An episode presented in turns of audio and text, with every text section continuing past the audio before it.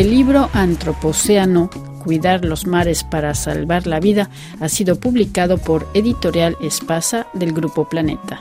Un libro que busca explicar de manera sencilla los problemas del mar, qué los ha provocado y qué acciones positivas se están llevando a cabo para remediarlos.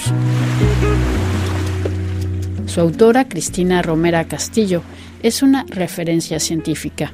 Ella es oceanógrafa, investigadora en el Instituto de Ciencias del Mar del CSIC en Barcelona y en el 2020 fue galardonada con el prestigioso premio de la Fundación L'Oreal UNESCO International Racing Talent, jóvenes talentos científicos que apoya a las científicas mujeres. Ella vino a París para recibir su premio que por la pandemia de la COVID no había podido recibir, pero también para presentar este libro que busca ser ameno y pedagógico.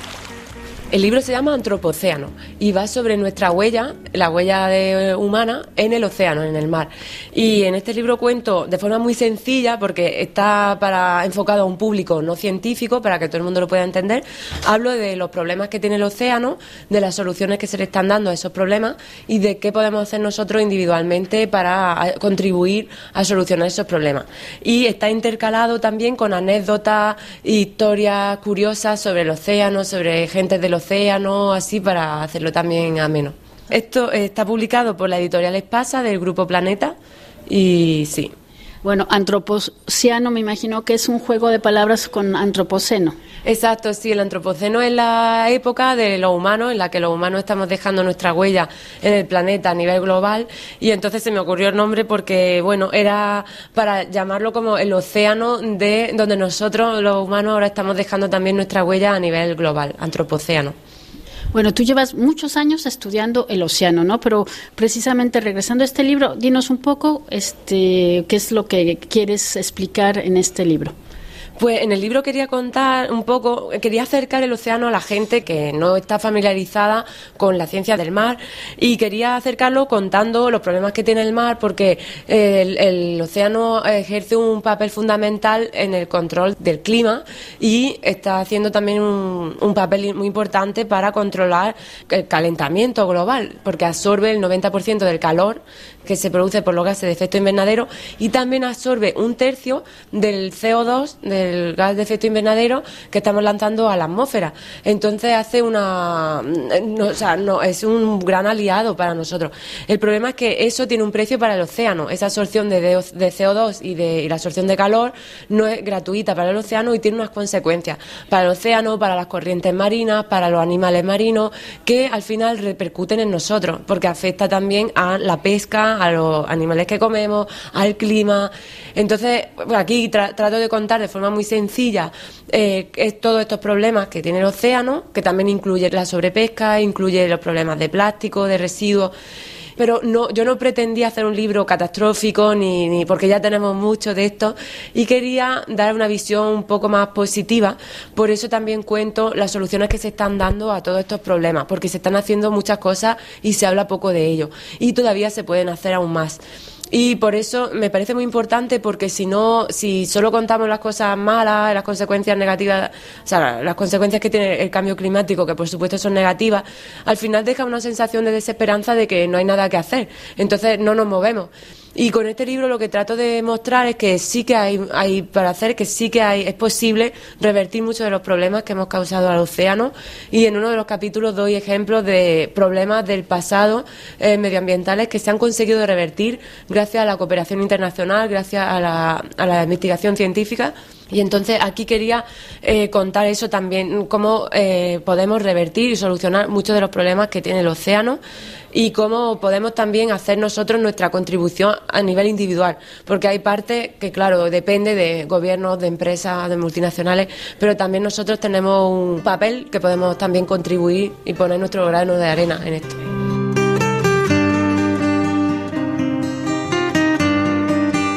Por ejemplo, ¿qué es mejor o menos nocivo para nuestros mares? ¿Consumir camarones o mejillones? Cristina Romera Castillo nos responde. Pues a nivel, por ejemplo, individual, hay un capítulo que habla de qué alimentos son más sostenibles de productos marinos. Entonces hago una discusión, una, un análisis comparando, por ejemplo, los productos de acuicultura con los productos de pesca salvaje.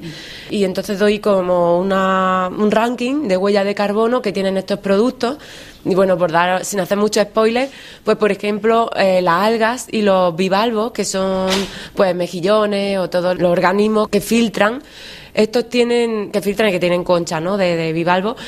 Todos estos organismos eh, tienen una baja huella de carbono eh, si consumimos estos, porque no necesitan ser alimentados. se alimentan de filtrar el agua de mar y la, en el caso de la alga hacen la fotosíntesis, así que no. Y por eso tiene una huella de carbono muy baja. Sin embargo, la gamba que está muy rica, pero tiene una huella de carbono de las más altas, de los productos marinos, por la manera que, en que se pescan, que se pesca muy poco en cada salida, y también por eh, la, de acuicultura también, porque se utilizan unas técnicas de, unos vehículos y demás técnicas para cultivarla que generan mucha huella de carbono. Entonces estos son, por ejemplo, de ejemplos que sabiéndolo, pues bueno, uno puede decidir si quiere acordarse cuando vaya a comer, decidir entre mejillón y gambas, pues puede acordarse de esto, ¿no? Y, hablando de este fenómeno que usted decía que también hay fenómenos que se pueden revertir, ¿qué, ejemplo nos puede dar?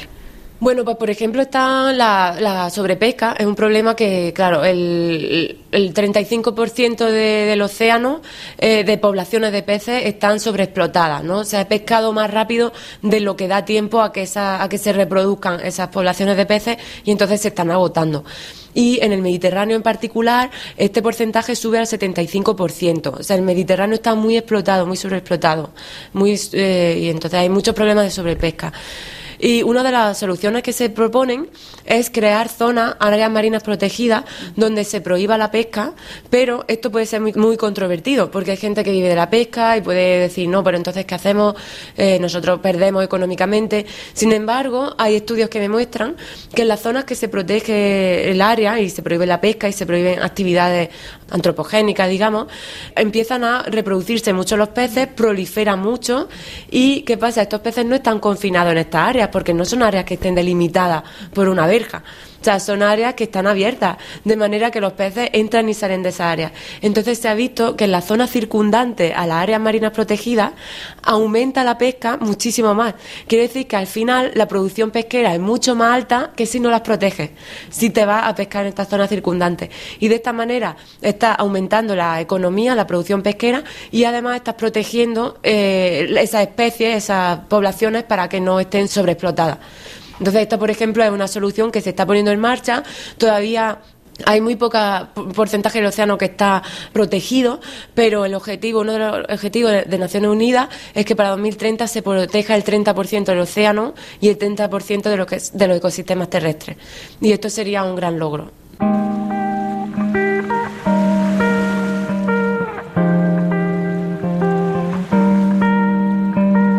Hablo de temas de carbono también, por ejemplo, sabemos que el océano absorbe dióxido de carbono, ¿no? De las emisiones de gases de efecto invernadero, pero mucha gente no sabía cómo, cómo lo absorbe, por qué se queda ahí. O sea, porque este dióxido de carbono, una vez en el océano, se transforma y pasa a formar parte de moléculas orgánicas que quedan ahí en el océano durante cientos de años. Entonces llamamos, eh, le decimos que el carbono ha sido secuestrado por el océano, porque queda en una forma que ya no vuelve a la atmósfera en forma de CO2. Y esto es lo que nos interesa para retirar CO2 de la atmósfera.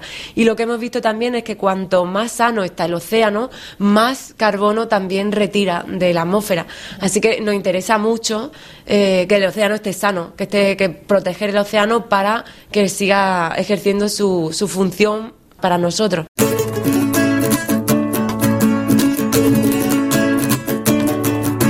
Entre los aspectos curiosos del libro, Cristina Romera Castillo nos habla de los famosos patitos de goma que naufragaron en el mar. El libro habla de muchos temas, ¿no? Y uno, por ejemplo, que a mí me gusta mucho es el tema de las corrientes marinas, porque eh, ha habido, no sé si sabes la historia de los patitos de goma, en el 1992, un barco carguero que viajaba por el Pacífico Norte tuvo un accidente porque le pilló una tormenta en medio del océano y muchos de los contenedores que llevaban mm, cayeron al mar. Y uno de ellos se, abrió y contenía 29.000 patitos de goma de estos amarillos de la, de la ducha, del baño. Y como flotaban, empezaron a viajar con las corrientes marinas y empezaron a aparecer en las costas de muchos sitios. Empezaron a aparecer en las costas de Norteamérica, en Canadá, pero algunos llegaron hasta el Ártico, se quedaron atrapados en el hielo, luego se derritió el hielo, siguieron navegando hasta el Atlántico y, han aparecido patitos por todo el mundo. Eh, y hay un oceanógrafo que se llama Curtis Evermeyer, que eh, era una estadounidense, y él eh, pidió a toda la gente que encontrara patitos que lo contactara y le dijera dónde y cuándo habían aparecido los patitos. Porque sabiendo esta información y sabiendo el lugar y la fecha donde tuvo lugar el accidente, él podía con un modelo de, matemático, con un modelo de corriente, podía sacar información sobre las corrientes, por dónde iban, cuánto tardaban, cuánto tarda un, objeto en dar la vuelta al giro completo en el Atlántico Norte y además podían predecir dónde y cuándo iban a aparecer más patitos. Entonces los patitos de goma estos se han convertido en un icono de las corrientes marinas me parece una historia muy chula y gracias a ello hemos aprendido mucho sobre, pues, sobre el tema de corriente. Imagino que se encontraron cosas sorprendentes, ¿no? Sí, aparte, sí, sí, esos patitos que todavía están apareciendo patitos en sitios. De hecho, ahora se están, los patitos cotizan muy alto porque se está pagando un precio alto ya que, que encuentre un patito. Porque claro, se han convertido en un icono. Y, y bueno, pero aparte de eso, también se han utilizado muchas otras cosas para botellas, mensajes en botella, que se lanzaban, los primeros oceanógrafos lanzaban mensajes en botella para que con un mensaje dentro que decía que a la persona que lo encontrara, eh, avisara a, un número de teléfono para decir que se había encontrado, dónde, y de esta manera también poder saber por dónde había viajado la botella, cuánto había tardado y poder averiguar más sobre las corrientes marinas. Así que los objetos flotantes se han utilizado desde hace muchos años para estudiar las corrientes, ahora ya con la nueva tecnología que tenemos, con mediciones por satélite, con las expediciones oceanográficas y con boyas, ahora se tiran boyas que ya viajan solas, transmiten por satélite los datos pues no, no hace tanta falta, pero en el pasado sobre todo se han usado mucho estos objetos flotantes para estudiar la corriente. Bueno, pues Cristina eh, Romero, unas palabras de conclusión para este programa. Bueno, pues muchas gracias Ivonne a ti por haberme invitado y nada, pues que si os interesa el libro, está, se llama Antropocéano, está, se puede comprar también en Francia porque tengo amigos en Francia que lo han comprado también por Amazon, por ejemplo. Pero ¿Y en América Latina, por ejemplo? Y en América Latina también se puede comprar a través de la página de Planeta Libros y nada, pues eso que espero que os guste el libro, que os ayude a acercar un poco más el, el océano a la gente y a, y a amar un poco más el océano para, para poder protegerlo. ¿Cuándo salió el libro? El libro salió el 18 de mayo de 2022. Yo todavía no sabemos, yo no sé todavía cuánto se han vendido ni nada. Yo espero que llegue a América Latina, yo, o sea, es decir, que, que, que, llegue también a la librería, que no sea solo online, sino que pueda llegar a la librería allí. Yo se lo he dicho a la editorial, que me gustaría mucho que llegara y yo espero que sí, porque y además cuento cosas, de muchas cosas que cuento también son de América Latina, porque mi idea cuando escribí el libro es que llegara, era en español y era que llegara a todos los hispanohablantes y que tuviera interés para todos, ¿no? Que hablara como también de todos los sitios de donde hay hispanohablantes, sí. Bueno, pues muchísimas gracias. Muchas gracias a ti, Iván. Escuchábamos a la oceanógrafa Cristina Romera Castillo, autora del libro Antropociano, publicado por Editorial Espasa de Grupo Planeta.